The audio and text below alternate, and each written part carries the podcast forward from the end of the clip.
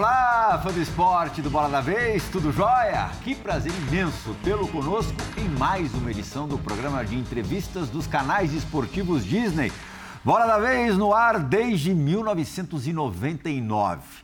Hoje comigo aqui uma bancada acima de qualquer coisa gaúcha. Meu amigo de muito tempo, ele falou 30 anos, é por aí mesmo, três décadas, Andrei Campos, que é, depois do Rio Grande do Sul é, já morou em Pernambuco, no, no Recife, Três durante anos. bastante tempo, e está muito mais tempo ainda em São Paulo, né? Quanto tempo de São Paulo? Já são. Eu sou ruim de matemática, mas já são 17 anos. Quer dizer, então mais ou menos metade da sua vida você morou no Rio Grande do Sul. É, metade da minha vida. Um pouquinho mais. Um pouquinho mais. Gustavo Berton, nosso setorista Grenal, também presente nesse Bola da Vez, mais uma vez presente num Bola da Vez em que o convidado é do Rio Grande, de Santa Cruz do Sul. Pedro Henrique, destaque absoluto do Internacional desde o ano passado, atual artilheiro do Gauchão, oito gols marcados. O rival trouxe o Soares, mas o artilheiro, por enquanto, é o Pedro Henrique. E no ano passado já brilhou bastante no Campeonato Brasileiro. Chegou, e aí quem não conhecia muito ali o, o futebol das, das redondezas, pensou ou perguntou, da onde saiu esse Lourinho? Pô, esse, esse, esse menino, porque imaginavam, Pedro, que você tivesse uns 20 e poucos anos. Você já tinha um pouco mais de 30. 31 você chegou, né? Agora está com 32. Por que, que você já se perguntou por que, que demoraram tanto tempo para te descobrir, Pedro Henrique? Obrigado por ter vindo ao bola. Bom, primeiramente, obrigado pela oportunidade de estar aqui. Obrigado pelo elogio também do menino. Eu acho que a alma está jovem, a cabeça está jovem. É o que importa. E, e isso faz com que o nosso corpo, que é tão exigente no futebol hoje em dia, ter que se cuidar e estar bem, aliando essa alma jovem, eu acho que é por isso que eu consigo passar essa imagem e transformar isso para dentro do campo também, ser um jogador que entregue também coisas jovens para o clube. Eu fico muito feliz por isso. A gente vai falar muito da tua trajetória e é uma década jogando fora do, do Brasil, uma década no futebol europeu. Por que, que você acha que o Brasil demorou tanto para te descobrir? Olha, nos últimos anos os convites eles começaram a ser mais frequentes. Porém, pelo protagonismo que eu tinha nas equipes onde eu estava, era difícil poder voltar. Era difícil poder convencer os clubes. E eu também me sentia muito bem estando lá fora. Todos os clubes eu consegui desempenhar um bom futebol. Então não era fácil essa volta. E também eu acho que o convite certo seria do Internacional. E quando foi do Internacional, bateu na trave num ano anterior. Um ano antes certinho? Exatamente. Num Por ano que, que não antes. rolou? Porque o meu clube na Turquia estava com um problema do fair play financeiro. Uhum. Então eu fui vendido ao rival. Né? E chegando no, no, no eu tinha uma boa relação com o presidente, com o treinador principalmente.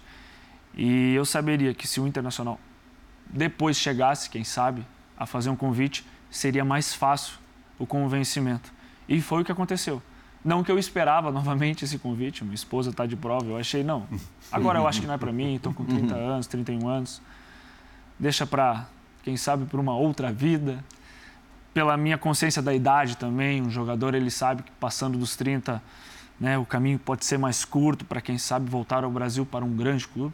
Eu tinha essa consciência, mas acho que Deus preparou tudo na hora certa e tudo aconteceu Você falou em rival na Turquia, o rival do Internacional quase chegou na frente do Colorado em algum Não, momento? não, nenhum Não momento. houve nenhum, nenhum momento em que Nenhum o Grêmio é, fez proposta por você? Na verdade, como em outras situações para outros clubes brasileiros, alguns empresários, que tu acaba conhecendo muitos empresários durante a tua carreira, ah, estenderam algum convite, alguma situação de poder indicar o nome, mas nunca passou disso, nunca teve nada oficial, nunca teve uma procura do rival. Uhum. Você fez base no Grêmio, né?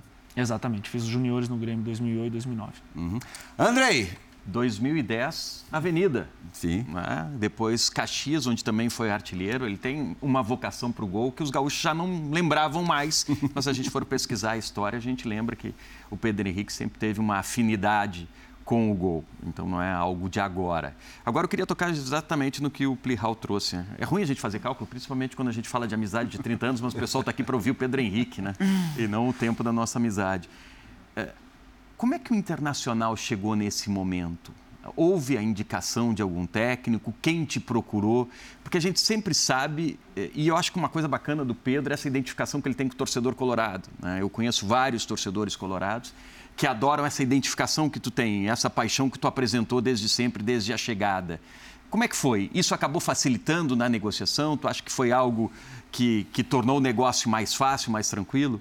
Uh, nos últimos anos a gente teve um contato um pouquinho mais uh, frequente com o pessoal do CAPA, que é o núcleo do, do, Internacional que faz a pesquisa dos jogadores, o mapeio. Ótimo. Então, uh, no último ano com o professor Aguirre... o Inter buscava muito extremas, é, tava, o Inter estava perseguindo jogadores pelo lado do campo. Exatamente. E o professor Aguirre, um ano antes, por procurar jogadores de beirada, gostou do meu nome, acabou não acontecendo. E esse ano com o professor Medina, que estendeu o convite também, uh, a gente João Paulo pôde... Medina?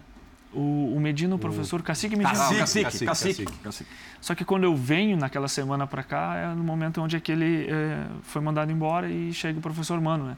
Então foi pela indicação do Capa e também pela escolha do treinador do momento, que antes foi o Aguirre e depois o professor Medina, que acabamos nem trabalhando junto. Uhum. Mano chega naquela semana... Mas para o quase... teu ok, o internacional foi importante, ser um internacional, sair da Europa e voltar para o Brasil? Sim, porque eu tinha em outros momentos também, e principalmente na semana que o Internacional me chamou, eu tinha um convite de outro clube da Série A do Campeonato Brasileiro, e era uma negociação dupla, mas eu cheguei a um ponto da negociação onde eu disse para esse clube que ou eu vou para o Internacional ou eu fico aqui na Turquia. E ficou bem claro aquilo.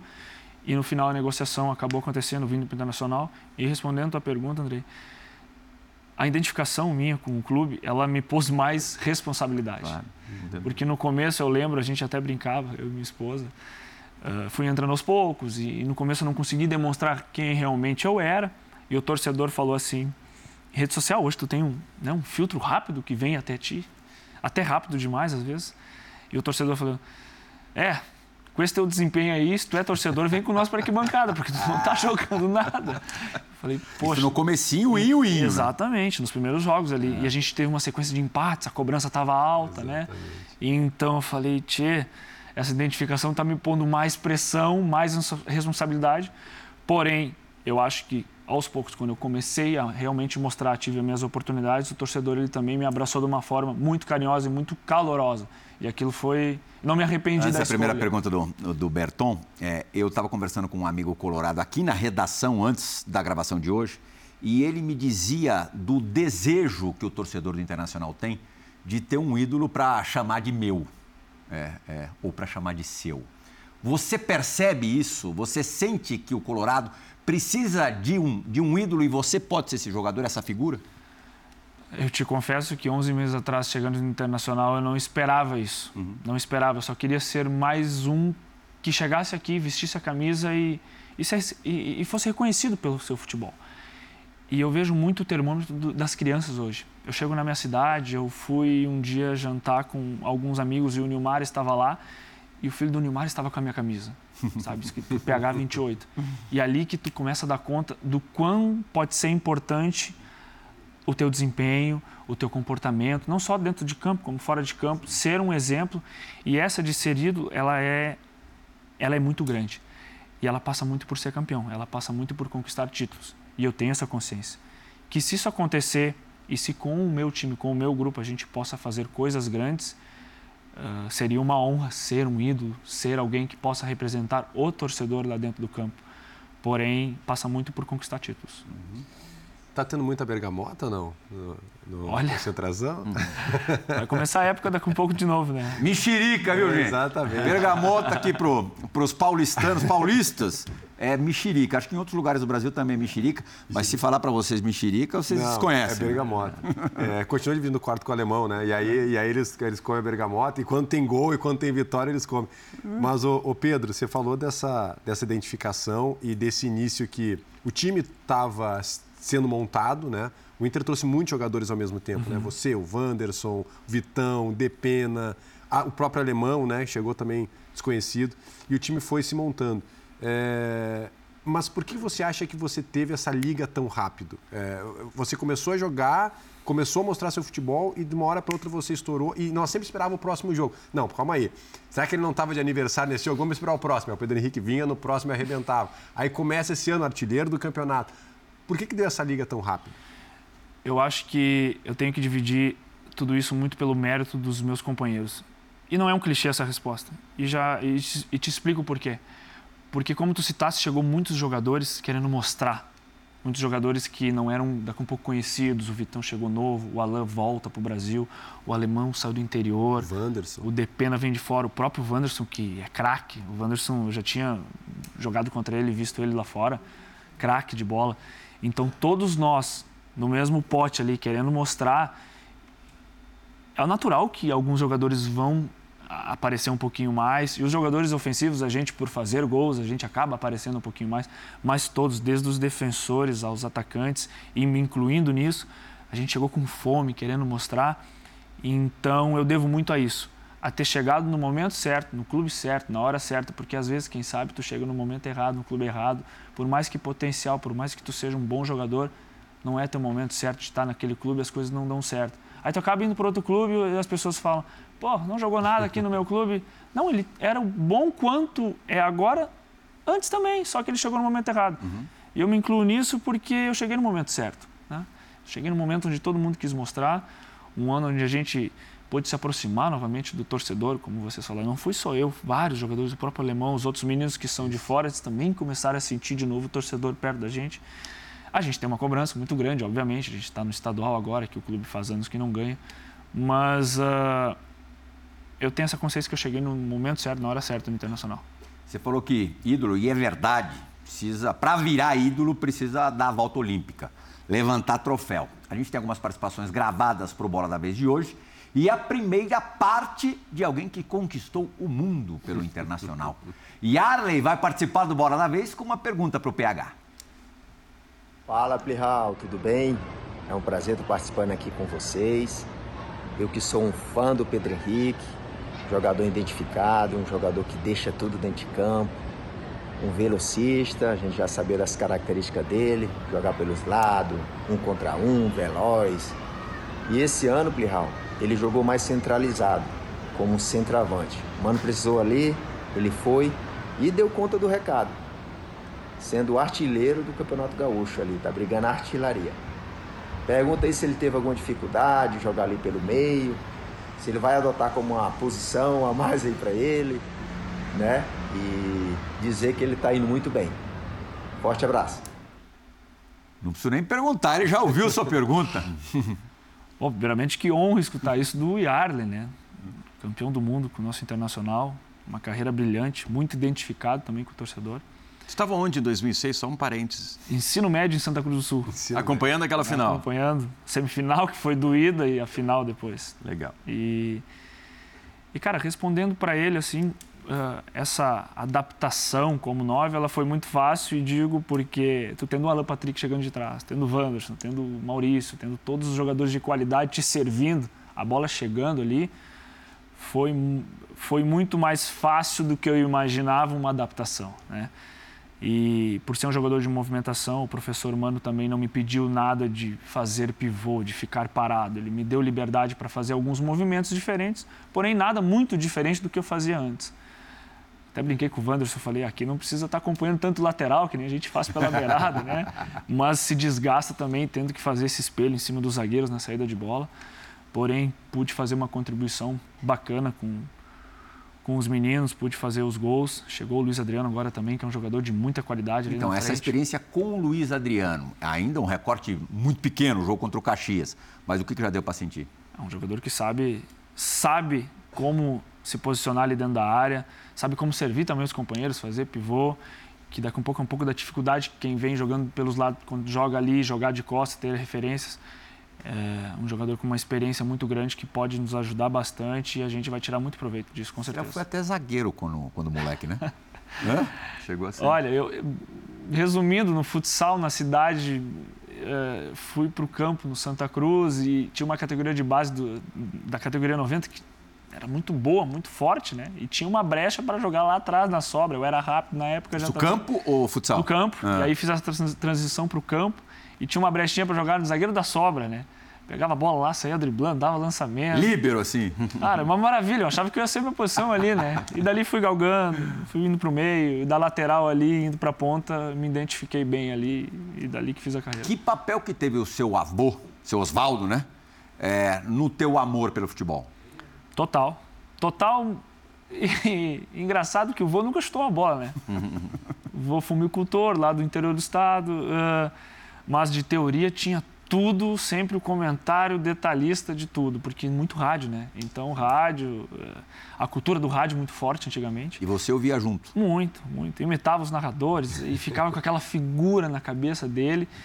E o vô muito identificado com o co-irmão, né? Entende? E o meu tio Neca que me criou coloradão. Então, dentro de casa, aquela rivalidade, anos 90, o Grêmio no auge, o Inter naquele. O bicho ali. pegava em casa? Era uma coisa assim para minha cabeça ali, e a minha cabeça muito ativa, com seis anos, já querendo fazer tudo, jogar bola. E, e cara, eh, devo muito ao vô. Onde ele está, com certeza, eu não tenho dúvidas que ele está usando o vermelho, porque ele sempre foi comigo, ele sempre foi um cara que brincava comigo. Quando é que tu vai vir jogar no Brasil? Ninguém aqui de Porto Alegre te ligou, e eu falava, vô, as coisas estão dando certo aqui, quem sabe lá na frente. Em 2018 ele partiu, Sim. né? Mas tenho certeza de onde ele está, ele está feliz com tudo que está acontecendo. O papel de pai e mãe foi exercido mais pelo teu avô e pela tua avó ou pelos seus tios? No primeiro momento pelos avós, porque o meu tio, o meu tio Neca, ele casa depois quando eu tenho 12 anos, uhum. 2002 isso. E antes disso, o papel total era do avô e da avó. Então, eu era muito arteiro também no interior, eu gostava, né, de estar sempre assim para baixo com bicicleta e tudo. E passa uma rodovia lá no interior, onde é que eu moro ali, chegando em Santa Cruz do Sul. Perigoso também para quem está sempre com, com bola e, e ali no pátio de casa, tudo muito intenso ali. E quem trabalha no interior, na roça, a gente sabe que não tem tempo para nada. É trabalho e descanso. Então eles não tinham tempo para estar tá me cuidando muito. Uhum. Por isso que depois ali, com, antes do meu tio casar, eu fui, fui estudar no colégio interno para ficar um pouquinho mais preso. Mas o meu destino era jogar futebol, queria ir para as escolinhas. Então depois eu acabei voltando. Só para completar essa, essa parte familiar, dos teus pais, que memória que você tem? O meu pai não cheguei a conhecer. Não né? conheceu? Não conheci. E da minha mãe tenho, tenho, tenho muito daquele, daquele ano de 96 que a gente tem uma foto do meu aniversário com a camisa do Internacional, ela tá junto. Mamonas Assassinas, ela também era muito fã deles. Eu tenho muito vivo isso na minha memória, porque desde os cinco anos eu lembro das coisas assim, sabe? E ela sempre muito ausente, porque ela trabalhava de doméstica na região metropolitana, ela só vinha no fim de semana, Santa Cruz do Sul. Mas uh, te confesso que eu tenho só memórias boas dela, mas ela, tenho a memória ela dela. Ela partiu, você tinha quantos anos? Seis anos. Seis, Seis anos. anos. Eu estava na pré-escola, eu lembro. E, e, você lembra o quanto você sofreu pela ausência dela? Por ela ser um pouco ausente, não foi tão doloroso pela minha idade. Acho uhum. que, quem sabe, se eu tivesse ali meus 10 anos em diante, eu teria mais consciência de como é que eram as coisas da vida e teria sentido um pouquinho mais. Uh, o papel dos meus tios, dos meus avós, foi um papel muito muito bom, assim. Eles fizeram um papel maravilhoso. Eles não me deixaram eu sentir muito a ausência dela. Mas com certeza escapei de um trauma. Poderia ter sido muito traumático pra, pra pela minha idade. Né? Quem Até... vai se fazer presente agora são os tios. Opa! É, gravaram um breve depoimento Legal. que a gente, vai, a gente vai acompanhar agora. E aí, pessoal? Eu sou o tio Neca. E eu sou a tia Áurea. Nós fizemos muito parte da, da vida do Pedro desde criança. Ele cresceu com a gente e é um orgulho muito grande passar por toda essa trajetória de vida dele, uh, fazendo um, um tour muito grande pelo, pelo mundo e hoje estando aqui presente com nós, jogando no time do coração. A gente é muito feliz pelo que ele representa para toda a torcida do Inter e muito para o povo local aqui, de onde ele cresceu, onde é que ele viveu a infância dele, poder estar sendo tão bem visto na nossa região. Eu só sei dizer que você é um grande guerreiro por esse tempo todo fora. Só eu sei o que eu senti quando estava com você lá na sua casa e pelas poucas visitas que a gente recebeu e a saudade era grande. Um beijo um beijo, querido. Um abraço. A gente te ama. Um abraço. Como é que eles estão vivendo e, acima de tudo, vibrando com esse teu momento no Internacional? Tem um momento de vida, né? É, falar deles é um pouco. E ver o Neca e eles falando dessa forma mais do formal, eles são tão descolados quando falam comigo. Ah, é? assim. pisando, Travaram. pisando em ovos ali para usar palavras, né? Eles não Cara, são eu- nada disso. Não, não, não. Meu tio, ah, meu tio é uma figuraça, tá louco? Esses dois tiveram um papel fundamental na minha vida, assim. A minha tia, assim, por causa do estudo, e meu tio também muito pelo futebol, que ele sempre quis ser jogador, né? E antigamente ser jogador, sair do interior é muito mais difícil do que hoje, né? Se hoje é difícil, imagina antigamente. Então eu poder poder estar representando ele também, onde eu estou hoje, depois de estar tanto tempo fora, senti muito falta deles nesses 10 anos que eu fiquei fora, te confesso. E, e poder estar vivendo hoje, tá todo todos os jogos no Beira Rio eles estão lá. O jogo pode ser nove da noite, que a gente tem uns horários nas Os grades. dois não faltam um jogo. E eles Eles continuam lá. morando em Santa Cruz. Sim, continuam morando lá. Dá uma hora e meia de viagem para É, o pessoal entender. Estão se aposentando agora também, vão poder curtir um pouquinho a vida. Entre aspas, né? Porque nunca param. No interior eles estão sempre para É. cima e para baixo fazendo alguma coisa. Poder estar vendo eles lá no Beira Rio e, eu poder comemorar os, os meus gols nos jogos com eles é, cara, é algo que não, não tem dinheiro que compre, entende? Isso aí é maravilhoso viver eles. Deixa eu continuar com essa herança familiar que tu carrega, né? Muito em função dos teus tios, do teu avô e a convivência que tu teve com a tua mãe também. Porque a gente nota, e a gente estava até conversando com, com o André e com o Berton antes do jogo, eh, um, um elemento que é diferente da média dos jogadores de futebol, uma preocupação além do jogo. Né, um discurso muito articulado. Que papel a educação teve para ti? Essa cobrança que você falou há pouco da tua tia, em ir para o estudo, em continuar estudando? Porque as pessoas às vezes colocam o futebol como um plano A e pouca gente consegue efetivamente tornar esse plano A algo concreto de trampolim social. O melhor trampolim que existe na vida é o da educação, porque esse é o que depende de ti. Né? O outro depende de uma série de elementos. Então, que papel a educação e os teus tios tiveram para formar o cidadão, Pedro Henrique? Acho que são dois pontos assim importantes, que foi, foi o que a minha tia Áurea e o meu tio Neca fizeram. Todos os meus tios também engajados ali na família, o vô e avó. Porém, isso de tentar saber falar e se posicionar sempre corretamente, é, eu sempre me espelhei muito nas pessoas, nos bons exemplos dos jogadores, entende? Como eles falavam, como eles se comportavam, principalmente no momento de crise, no momento de tensão.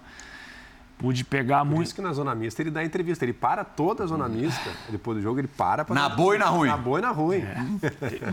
foram poucas ruins, mas foram cabeludas, né? E, e- e- e por isso, enga- engatando isso, essa bagagem que eu trouxe lá de fora, as experiências com outras culturas, com outros treinadores, eu fui pegando um pouquinho. Eu digo sempre, quando eu voltei para cá, eu não vim com bagagens de malas com roupas, eu vim com a bagagem da vida, que ela me deu experiências boas para se encaixar nisso que tu falou, de poder, quem sabe, ah, se posicionar nos momentos bons e nos momentos ruins, porque é fácil falar quando ganha, quando faz gol, quando tu tem a- o teu discurso pronto, sabe? Eu sempre procurei estar preparado para, quem sabe, viver esse momento, voltar ao Brasil e, e viver um prota- protagonismo, ok, a gente sabe o quanto é difícil nesse alto nível. Porém, saber se posicionar também nesses momentos, para mim, sempre foi um pré-planejamento. Para mim, isso aqui não é novidade. Eu me preparei muito para estar vivendo isso aqui. Nada é por acaso. As pessoas que trabalham comigo sabem como eu sempre me comportei, como eu valorizei todos os momentos da minha carreira. E aqui não poderia ser diferente, né? Eu sei o quanto é importante tu representar teu clube, teu torcedor. É por isso que eu tento fazer da melhor forma possível. Só aproveitando uma deixa, Berton, só para não para a gente encerrar esse assunto, se, se vocês entenderem que tem mais alguma questão, a gente avança. Mas eh, até em função dessa tua formação, dessa tua articulação, a gente sabe que historicamente os atletas no Brasil eles não têm voz, eles não participam das discussões necessárias do futebol brasileiro. Por exemplo, se discutiu a pandemia, alterações na legislação e os atletas não participaram desse grande movimento. Clubes participaram, federações participaram e os atletas ficaram de fora. Nas principais ligas do mundo, a gente sabe que o atleta tem uma cadeira ativa na mesa de negociação. Porque ele é um dos principais elementos de um negócio muito grande. A gente tem torcedor, a gente tem clube, tem investidores, obviamente, mas o atleta precisa discutir. NBA, nenhuma decisão é tomada sem a participação dos sindicatos dos atletas. Para dar um exemplo, nos clubes de fora, nas principais ligas do mundo, os atletas também estão participando dessa discussão. O, o Plihal tem um colega aqui que sempre foi muito ativo nessa discussão, o Fernando Praz, mas ele também conversa nas discussões que ele se sentia meio isolado, né? era um discurso meio perdido entre tanta gente. Você não acha que os atletas precisam participar mais desse tipo de movimento também, conversar um pouco mais sobre direitos, sobre campeonatos, sobre calendários, para não ficar um discurso perdido do técnico depois que perde um jogo? É um ponto bem relevante. Eu digo muito pela evolução que o futebol vive hoje, não só tecnológica, mas com todo, uh, com a parte do marketing, com tudo. No momento que o atleta, o, o jogador de futebol agora, no momento que estamos falando, já que eu estou aqui, souber da importância que ele tem, o quão grande ele é e o quão ele pode explorar aquilo, se ele conseguir ter a consciência daquilo ali, eu acho que as coisas podem andar um pouquinho mais rápidas pro lado do jogador porque tudo está andando. Mas esse ponto ele está um pouquinho atrasado. Acho que o jogador ele precisa se botar no lugar da importância que ele é, porque ele é o produto principal, ele é o ator da novela, sabe? Ele é o, ele é, o, ele é mais importante que o, que o árbitro, ele é mais importante que Sim. os comentaristas. E você é. consegue ver é algum esboço desse movimento? Eu vejo, eu vejo que hoje existem mais jogadores preparados e interessados. A palavra é o interesse. Isso. O interesse do jogador se botar naquele papel e ele entender o papel que ele pode ser importante lá para o clube, para a questão do marketing, para a questão uh, de ser um representante também, como eu falei antes, do hum. próprio torcedor. O torcedor entender que ele não é aquela velha, aquele velho pensamento, ah, ele só sabe jogar futebol.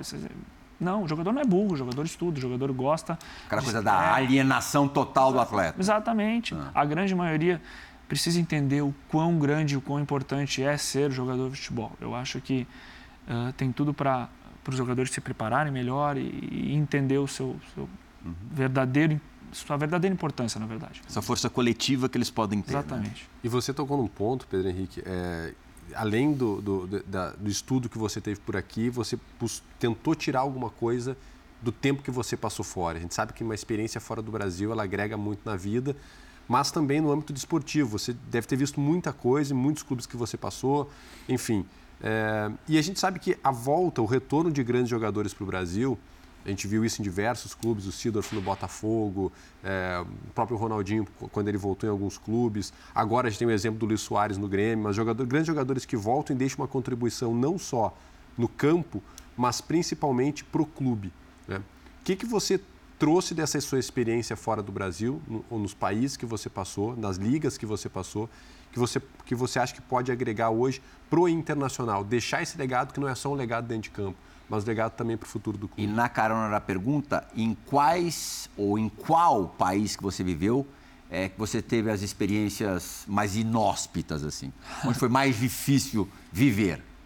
Bom, uh, falando sobre essas experiências que eu tive fora, uh, pela boa relação que, também que eu tenho com o presidente, com todos do clube ali, todos sabem que podem contar principalmente comigo e com alguns atletas ali dentro que podem trazer coisas de fora e eu dessa parte de gestão, eu ainda preciso, quem sabe, me preparar mais para poder, quem sabe, ser uma influência boa dentro do clube. Porém, no vestiário são coisas que eu já consigo atuar. Eu já consigo chegar num jogador mais jovem e dizer, cara, já aconteceu isso comigo. Não te preocupa se tu errou aquele gol, se o treinador está falando contigo, não fica com o teu beiço desse tamanho, porque te preocupa no momento que ele não mais falar contigo, entendeu? Uhum. Sabe? Coisas assim que tu passou por certos vestiários, passei por treinadores estrangeiros que eram treinadores assim com metodologias bem diferentes umas do outro. E tu chegar aqui e poder pegar os jovens é, é a parte onde eu mais consigo atuar no momento, que é dar um conselho, que é me pôr no lugar dele. Até um jogador da minha posição chegar naquele menino e falar assim, cara, continua assim, cara, continua assim, faz esse tipo de movimento capricha numa finalização, faz um extra, não chega em cima do laço para treinar. Deveria falar o contrário, porque ele é o meu concorrente. Você mas gosta eu, de ter esse papel? É, eu, eu me sinto bem fazendo aquilo ali. Uhum. Eu não consigo ver um menino fazendo certas coisas que. Não, eu preciso falar para ele certas coisas que vai fazer uma pequena diferença. São coisinhas e coisinhas que lá na frente ele vai conseguir agregar para ser um jogador de alto nível e principalmente ele está no internacional, quem sabe com 19, 20 anos, quantos queriam estar naquele momento uhum. no lugar dele? Né? É um funil, é uma peneira muito pequena, passam poucos. Isso é quanto foi difícil para mim. Né? Isso é importante destacar, uhum. porque o Pedro Henrique que está aqui é uma exceção. Da exceção, da, exceção, da exceção. Mais de 95% dos atletas não ganham 5 mil reais. Sim. E da imensa maioria da base só 10% se torna profissional. E eu estou falando da base da última categoria da base. Da última categoria, do sub-19 lá, sub-19, sub-20. Então, assim, o chegar onde o Pedro Henrique chegou e o futebol que a gente consome é exceção da exceção. E teve que provar fora, né? Exatamente. E, e, olha o que passou. Quantas pessoas desistem no meio do caminho porque passa uma série de dificuldades. É, em cima da ah. pergunta que o Plirod fez para ele, né? É. Deve ter passado por, por ambientes terríveis, assim, é, inóspitos. Onde era mais hostil, assim? todos os países foram muito desafiadores, assim. Começou pela Suíça. É, né? eu fui para o Zurich, eu saio de um verão aqui no Rio Grande do Sul, chego no inverno. Nossa. Menos 12, minha primeira partida, cheio de, de, de gelo, uma bola laranja. Pé congelando. Sabe? Eu saio com 60 minutos uh, com cãibra. Eu falei, cara, vai ser assim? É assim jogar na Europa? Não, mas aí vai a tua resiliência, a tua aprender. Eu quero muito estar aqui. Eu não vou, se for para perder, eu perco e vou, vender caro isso aqui, entendeu? Eu fui com, com uma mochila nas costas uh, e falei assim: eu vou voltar com, com a vitória comigo. Eu vou voltar com a experiência, eu vou ser vencedor aqui, eu não vou bater aqui e vou voltar. Minha esposa sabe disso. Na época, minha namorada foi comigo. o sonho da vida dela se tornou o meu sonho. A gente ganhou junto aquilo ali. E eu sempre falava para ela: não, eu não vou voltar. Eu, aqui que eu vou vencer. E com todos os andares dos países, França em diante, acho que o mais uh, desafiador e, e, um pouquinho até diferente foi jogar no Cazaquistão. Eu fui para jogar a Europa League com uhum, o Astana, um país uh, muito fechado, um país assim com uma cultura muito russa pela União Soviética de antes, né? E uh, lá o inverno ele era tão, tão rigoroso que o próprio calendário do campeonato começava em março e até novembro. Aí tu tinha uma Europa League que tu estava jogando no calendário europeu sabe? Aí ali em dezembro teria férias até março do ano seguinte, sabe? Umas coisas assim Sim. que tive que me adaptar. Uh, e muito pelo frio lá, sabe? O frio muito forte. Eu peguei ali no final de novembro, acho que foi menos 40 tal. E a gente tinha estádio fechado, super moderno, que tu podia jogar com camisa curta. Então era uma coisa. Uh, para se adaptar aquilo ali foi meio complicado, sabe? Uhum. Tanto que eu volto ao PAOC depois, consigo conquistar título, os títulos novamente com o PAOK. Você quase cruza o Abel Ferreira. Chegou a treinar Tra com ele, né? Trabalhamos juntos, fizemos uma pré-temporada juntos no, é. no, no PAOK. Uh, conheci toda a comissão técnica dele. Eu estava no meu último ano de contrato com o PAOK, a gente estava com excesso de, de, estrangeiros e eu já vinha com os convites da Turquia. Que percepção que você teve ali dele? Cara, eu tive uma boa relação. Não tivemos muitas trocas de ideias, até hum. também tivemos uma conversa porque eu tive essa proposta da Turquia, que anos antes a Turquia já estava fazendo esse convite e eu sempre, não, não é o momento. E eu estava indo para o meu último ano no PAOK, eu sou identificado lá com a torcida também por ter conquistado títulos, ter feito gols e finais. Eu gostava muito de estar no PAOK, porém eu precisava saber se o clube queria que eu ficasse lá. E o treinador é a, o porta-voz de te dizer conto contigo ou não conto contigo. E no momento onde, eu, onde a gente conversou, foi uma conversa muito tranquila. A gente fez uma pré-temporada e eu, professor, conta comigo. Estou com uma proposta para a Turquia, mas tu conta comigo. Ele falou, Pedro, conto contigo, mas se tu quiseres ir, podes ir, como ele, ah. no modo do português falar. E eu interpretei aquilo como um, cara, eu acho que é o momento de ir. É o momento de ir para a Turquia. O que eu fiz aqui no clube, acho que acabou o ciclo e fiquei feliz por ele quando ele voltou para o Brasil, quando ele veio ao Brasil depois e fez toda essa, essa caminhada bonita com o Palmeiras. Quando você enfrentou o Palmeiras no ano passado, você foi falar com ele? Com certeza. Fui falar é. com ele, com os auxiliares. A gente bateu um papo. Ele também estava muito feliz pelo meu momento, que eu já vinha numa crescente legal uhum. naquele, naquele momento com o Internacional e com certeza por ele também, por tudo que ele está pelo que ele fez e continua fazendo pelo Palmeiras, estou muito feliz por ele. Eu vi que você presenciou, e muito de perto, o nascimento, o crescimento de um titular da seleção francesa não, na última Copa do Mundo, o jogador do Barcelona, que foi o Dembélé, né? Exato. Conta essa história porque é muito boa. Foi um treino ele, menininho ainda. Exatamente. Durante a temporada, aquele treino de segunda-feira dos... No não, Rennes, né? No Rennes. É. Dos não relacionados contra os juniores, ele arrebentou. Arrebentou, cobrou escanteio com a esquerda, outro escanteio com a direita, bateu falta com uma perna. E eu lembro que o treinador botou ele no fim de semana contra o Bordeaux direto titular, já fez dois gols. Ele tinha que idade? Acho que ele tinha 18 para 19, se eu não me engano. É.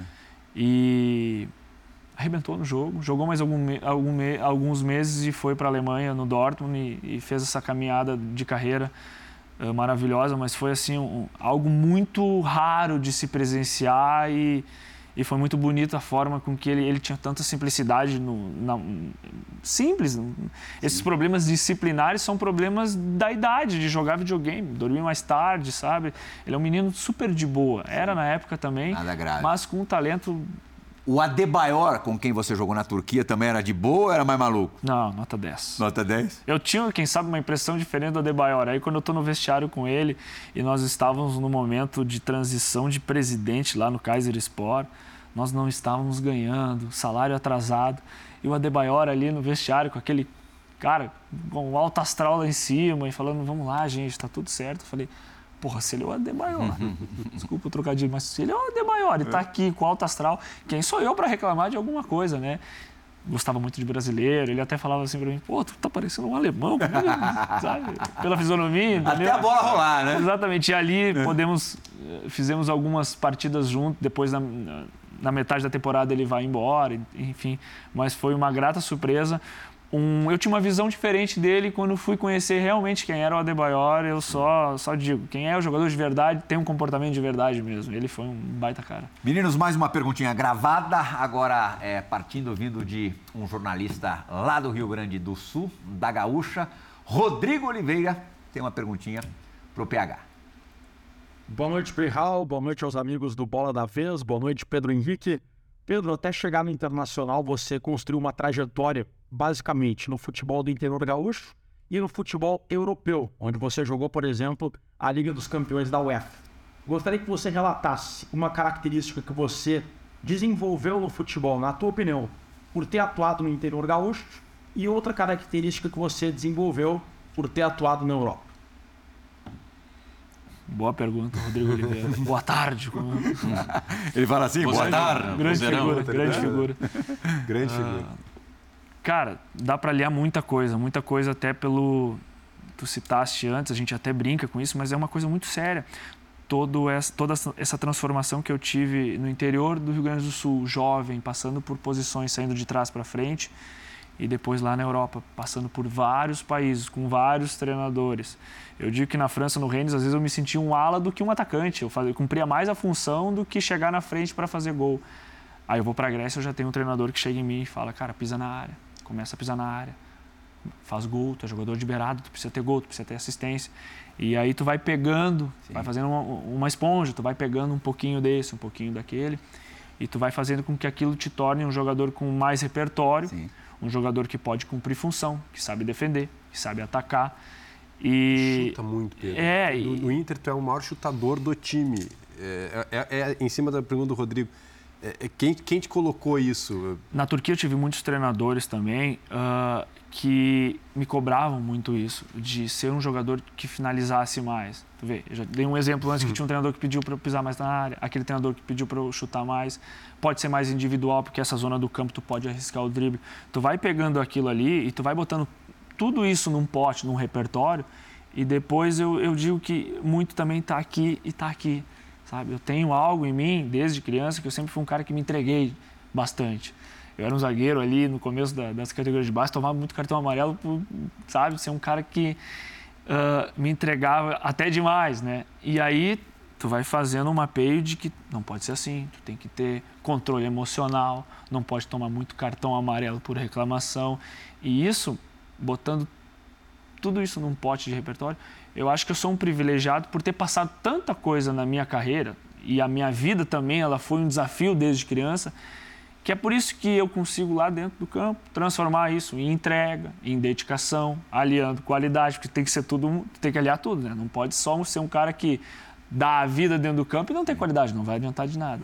Eu acho que esse combo de todas as minhas qualidades me tornam esse jogador. Por essa casca criada desde menino é, e pela medição é, que você teve no futebol europeu, enfrentando grandes times em grandes competições, você tinha é, convicção de que venceria do jeito que venceu no futebol brasileiro? A minha esposa falou que sabia que as coisas iam acontecer assim. Você sabia também? E olha que ela não, ela é aquela crítica meio que não negativa, mas ela sempre é muito pé no chão. Sim. E quando ela me disse aquilo, eu pensei assim, cara, ela deve estar tá falando isso para mim só para me botar o alto astral lá em cima, porque nos meus primeiros jogos ali no internacional, como eu citei antes, as coisas não estavam acontecendo, o time também não estava engrenando no começo. Eu lembro que isso, em Caxias... Isso foi na hora que, que você veio para cá na ou também na na, na também no acerto? Na apresentação, na apresentação ela, disse, ela disse, vai dar certo. Vai dar tudo certo, vai dar tudo certo vai, tu vai, tu vai ser um jogador muito identificado, vai dar tudo certo aqui contigo. Eu falei, tá bom, Rafaela, tá. e aí as coisas ali, eu lembro que um jogo em Caxias do Sul, minha segunda rodada do campeonato, eh, meu segundo jogo com o Internacional, uh, em Caxias do Sul, na cidade dela, onde a gente está sempre lá, eu, eu, errei um gol e a gente toma um gol no final do jogo do Juventude, onde eu mato uma jogada e eu pensei assim, cara, o que, que eu estou fazendo aqui, cara? Por que, que eu vim para cá? Por que, que eu fui trocar tudo que eu tinha, digamos, cômodo e bom na minha carreira para esse desafio. As coisas não andam aqui. E eu lembro que ela, principalmente meu tio Neca, as pessoas assim próximas, calma que teu momento vai chegar. E quando teu momento chegar, e tu foi, vai poder e, mostrar. E quando foi a virada? A virada foi naquela estreia minha de titular contra o Santos na Vila Belmiro. Foi meu primeiro jogo de titular que, que, que saiu o gol do zagueiro. Do... Foi um a um aquele Eu jogo. faço a jogada do gol do, do, empate. Muita gente deve pensar, ah, lá no Colo-Colo, gol, quem sabe o primeiro gol contra o Flamengo de pênalti. Não, foi aquele jogo contra o Santos que foi meu primeiro jogo titular. No palco do Rei Pelé, no palco onde todo mundo tem medo de jogar lá contra o Santos na Vila Belmiro. Cara, eu estava tão animado, tão feliz aquele dia, que aquele dia eu também falei para ela antes do jogo, eu tenho certeza que hoje eu vou ir bem e que as coisas vão acontecer. E por que, que você tinha essa certeza?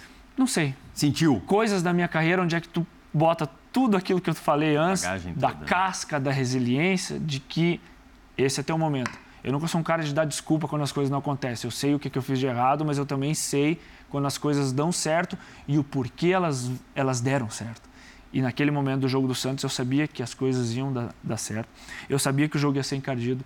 E eu lembro que o Santos ele acaba fazendo um gol no primeiro tempo e eu tô naquele lance duvidoso do, da, do VAR e meio que dando ah, condição. E o gol é anulado e eu sei e eu lembro como se fosse agora. O, o juiz foi no VAR, eu falei, meu Deus, tu não me botaste nessa situação para eu estar tá aqui ainda com o meu time. Não, as coisas têm que dar certo. E aí vai para o intervalo, a gente toma até um gol do Santos, eu faço aquela jogada onde eu pude fazer uma jogada da minha característica, individual, indo para cima. E na sequência, depois foram Bruno, as Bruno coisas... Mendes empata o jogo, né? Exatamente, o Bruno, Bruno Mendes. A chamada confiança, né? E ali eu senti que eu pude me libertar e estar tá preparado para os momentos seguintes. Ô Pedro, você falou já algumas vezes da, da Rafaela, que está acompanhando aqui o programa nos, nos uhum. bastidores. É, o teu núcleo de casa, as tuas mulheres, você e sua filha, é, é um núcleo fortíssimo, né? Para você é tudo, né? Não, bastante bastante. Ela, ela como a minha fiel escudeira e, e, e a Filipa, a minha filha, são, são o meu núcleo que, uh, daqui um pouco que a minha vida tirou cedo de mim, ali como infância, eu tenho minha fortaleza com elas, entende? É a pessoa que... Uh, que no começo da vida dela, ela abriu mão da vida dela para estar comigo e viver esse sonho eu brinco com ela, eu criei um monstrinho, né? Porque ela hum. não sabia, entre aspas, nada de futebol e hoje ela sabe até demais. Então, ela é a primeira, quando eu chego em casa, que eu não vou bem, a primeira a dar o detalhe de, ah, aquele, ah, aquele gol, aquele drible. Não marcou, né? Hoje, não ajudou. Ela, eu tenho... Eu tenho alguém que me cobra muito em casa e, e, e cara, uma, uma mãe nota 10. Deixar um, um grande beijo também para minha sogra, dona Sandra, que nos ajuda bastante com essa correria de, de jogar no Brasil. Segura as pontas. É, eu não tenho muito tempo para estar tá em casa e ela sempre com a gente ali, desde a Europa, ela está sempre junto com a gente, com a Filipa. São as mulheres da minha vida, juntamente lá com a Áurea, minha Dinda Marli, toda a minha família. São as mulheres da minha vida. A mulherada que manda, não, não só que manda na gente, mas que chacoalha o nosso coração mesmo. A última pergunta do bloco é sua, Andrei eu, eu lembrei agora da minha sogra. Eu, eu, digo que vó por perto é tão bom que até minha sogra poderia morar perto de mim, porque ajuda demais, né? Eu estou brincando, beijo para dona Lourdes aí. Mas vamos lá, eu, eu queria só aproveitar e, e falar do campeonato fantástico que o Internacional fez ano passado, um campeonato de recuperação que surpreendeu muita gente. Né? E, e, o futebol adora contrariar a lógica, porque a gente tinha um internacional sendo montado ao longo do campeonato. Né? As pessoas brincam que o Putin foi o grande negociador do internacional, porque em função da guerra na Ucrânia se abriu uma possibilidade de uma janela excepcional para preservar o direito do atleta de trabalhar. O internacional reforçou o time e trouxe muita qualidade. E contraria a lógica do futebol, porque o futebol a gente sempre diz que é sequência, né? sequência, repetição e desempenho. E o Internacional imediatamente teve o desempenho e acabou surpreendendo no Campeonato Brasileiro. Agora veio essa temporada. O Internacional manteve a base do ano passado, é o mesmo time. Só que o torcedor esperava mais desse início de temporada, Pedro. Por que, que o futebol está contrariando a lógica nesse momento no Internacional? Eu acho que é um processo natural que a gente está passando. Uh, e digo isso muito pelo que, que o torcedor uh, tem de expectativa pela falta de títulos. Isso acaba acontecendo, acaba chegando isso chega. É, indireta, é, uma, é uma pressão. É, indiretamente, mas depois diretamente até nós. E a gente sabe isso porque ano passado a gente tinha uh, um grupo mais numeroso. A gente não tem mais esse grupo numeroso, porém tem uma base. É um ponto positivo e, ao mesmo tempo, um ponto também uh, negativo. E a gente sabe que o processo ali do gauchão é um processo classificatório. Chegou os mata-matas agora, onde é que se define quem vai chegar e quem pode ser o campeão a gente sabe que está perto de uma possibilidade de poder novamente devolver ao torcedor essa felicidade de ser campeão. Porém, essa pressão também está com a gente e a gente tenta de uma forma não deixar isso nos influenciar. Porém, o torcedor ele quer sempre a performance. Vestir a camisa do inter internacional, ela, ela exige isso muito. O jogador ele precisa entender que a cobrança ela vai sempre chegar de uma forma pesada, da expectativa lá no alto. Inter é campeão do mundo. O Inter ele, ele teve craques, teve Arley, que há pouco estava aqui com o seu relato. Então, por isso que a gente sabe que precisa sempre dar a melhor resposta ao torcedor. E se diz muito pela expectativa grande que o torcedor quer novamente conquistar títulos. Uhum. Tô vendo os teus gols aí na temporada já de 2023, oito gols no, no galchão e uma assistência. É, você viveu o seu primeiro Grenal recentemente, né? Não foi do jeito que você queria, que o Grêmio fez o gol ali na, na última bola, mas eu queria que você nos contasse antes da gente fazer o primeiro break, primeiro e único break desse Bola da Vez, como é que foi é, ter vivido esse primeiro Grenal? Cara, foi muito, para mim, uma realização de um sonho, poder estar no nosso maior clássico do estado, num dos maiores do país né, e do mundo. Uh, por ser da aldeia, como a gente fala, para mim, eu estava muito feliz de poder estar representando o Internacional. Mas te confesso que quando o juiz apita, tu esquece tudo, tu tá tão engajado naquele momento de fazer um bom jogo e as coisas não aconteceram da forma que a gente planejou durante o jogo. O Grêmio foi melhor, ganhou, parabéns. Só que foi um jogaço, né? a, a gente sabe que foi pelo detalhe. Nem sempre quem está desempenhando um melhor Grenal ganha o Grenal. Já teve inúmeras vezes que um dos dois estava fazendo uma partida abaixo e acabou depois sendo, quem sabe, o ganhador e até ganhando títulos assim. Então foi um jogo que a gente sabe que pode fazer melhor. Que bom que foi no momento onde podia perder, quem sabe ali na frente a gente encontre novamente o rival e não vai poder ser assim, a gente não vai poder repetir novamente esses erros. Foi de um aprendizado, eu não consegui fazer uma performance muito boa, sei disso, tenho essa consciência, mas também sei que ali na frente, se a gente puder enfrentar novamente o rival, a gente vai estar melhor preparado e eu, sem dúvida quantas nenhuma. Vezes, quantas vezes aquela primeira bola que sobrou para ti na tua característica passou pela tua cabeça ao longo da noite? Olha, o Pedro Henrique, no, no é. primeira chance, ele recebe uma bola, bota na frente, acaba caindo na área, pediu pênalti. É. É, quantas vezes ficou relembrando aquele momento? Inúmeras vezes via aquele replay, o chefe também chegou e falou: podia sim, podia assado. Eu falei: pois é. É tão rápido ali, eu tive aquele momento numa tomada de decisão que, na minha, na minha opinião e de muitos, foi falta Porém, no futebol a gente sabe que é interpretativo quando está dentro da área, tem o VAR. Então, uh, foi a decisão que o Voaden tomou de não dar a falta. Em outros momentos aconteceu de dar a falta, de dar o pênalti. A gente nunca lembra quando alguém te dá um benefício da, da escolha para o teu lado. Não aconteceu. Quem sabe poderia ter Dormiu bravo aquela noite? Muito. é? Muito decepcionado comigo mesmo. Sou um cara que me cobra. Sou um cara, acho que o cara mais chato comigo mesmo sou eu mesmo. Né? cheguei onde eu cheguei na minha carreira por ser assim. Não vou mudar agora, né? Sem dúvida. Mas serve de aprendizado. Gente vai fazer, agora como prometido, é, o primeiro e único break deste Bola da Vez. E na volta do break teremos o bailão do PH aqui. é, é, quem viver verá. Daqui a pouquinho, Pedro Henrique. Ô, jogador bom, esse eu queria no meu time, viu? Daqui a pouquinho o Pedro Henrique volta aqui no Bola da Vez.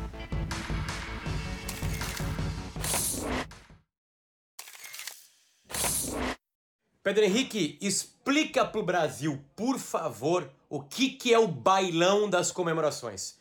Explica assim, de uma maneira muito coloquial, muito tranquila, para quem não tem a mínima ideia das comemorações que tu faz, tá? O que, que é o bailão que tu ia, né? Porque tu não vai mais, agora tu é um profissional, vai dormir cedo, claro, aquela coisa toda.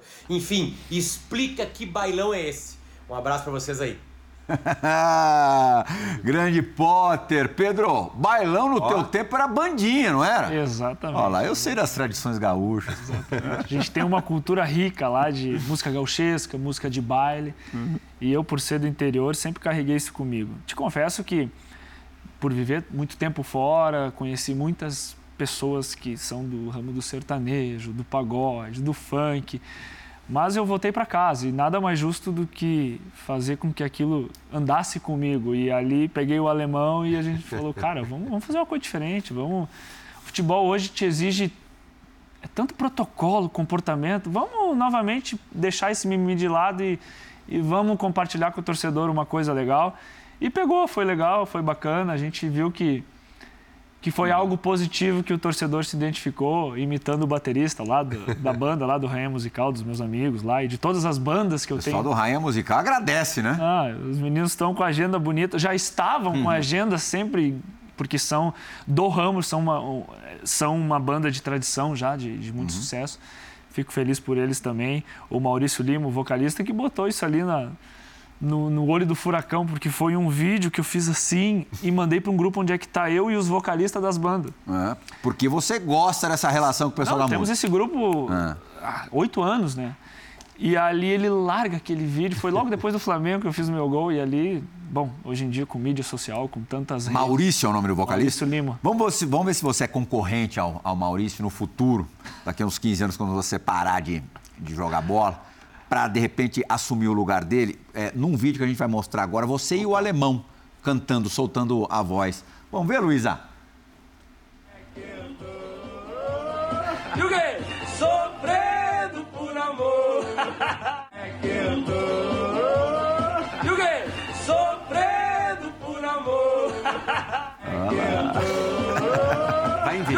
Gestão do futebol. É, Investe em outra é, coisa, André? Trabalho técnico, ser treinador. Olha a cara da né? Rafaela lá. Não, vamos deixar para. Isso aí é só. É um, é, é um hobby, é, é algo é, prazeroso para mim poder estar tá compartilhando isso com os meninos. Nada profissional, não. Quando você tiver uns quarentinha, você pretende fazer o que da vida?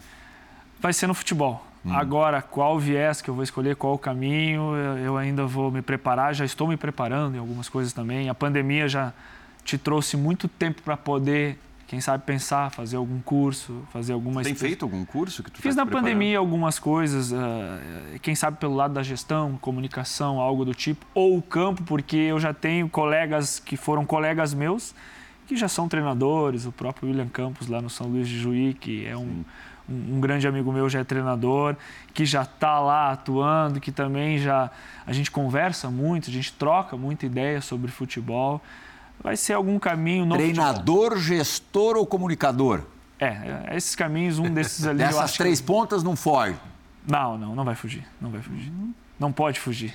Eu nasci para viver isso, para ser alguém que possa representar o futebol jogando e depois, quem sabe, poder fazer uh, igual ou melhor do que dos treinadores que eu tive, poder me espelhar neles, quem sabe. Vai ser nesses três viés ali dos treinadores atuais, os mais conhecidos, não necessariamente é, tendo trabalhado com você, é, qual seria o seu farol maior, assim?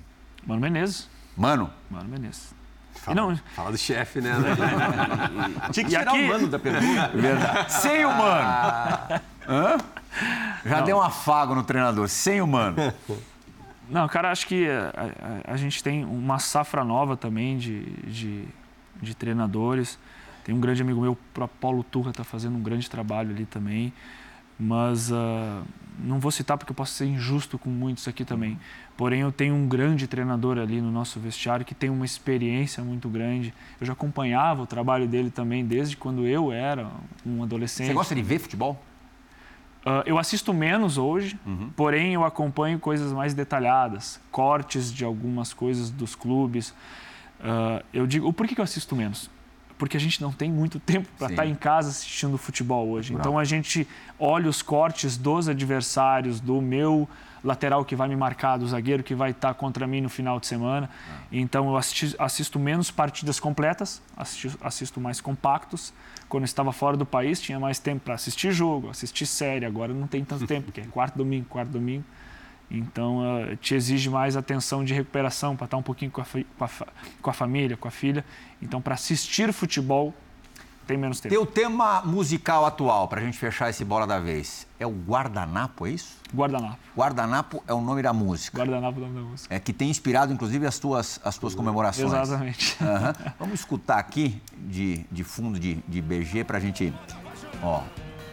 Pode até aumentar um pouquinho aqui, aqui para o estúdio.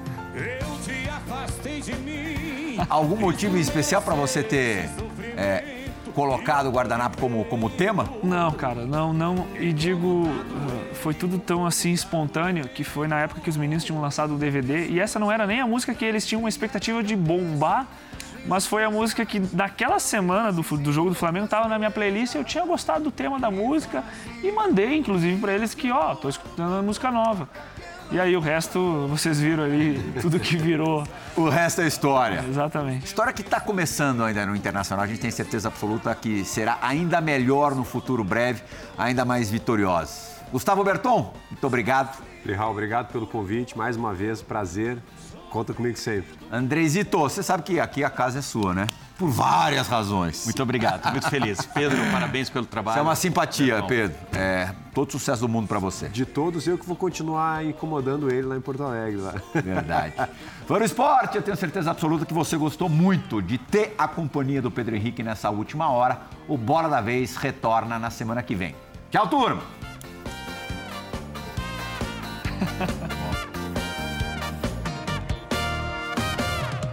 Eu peço mais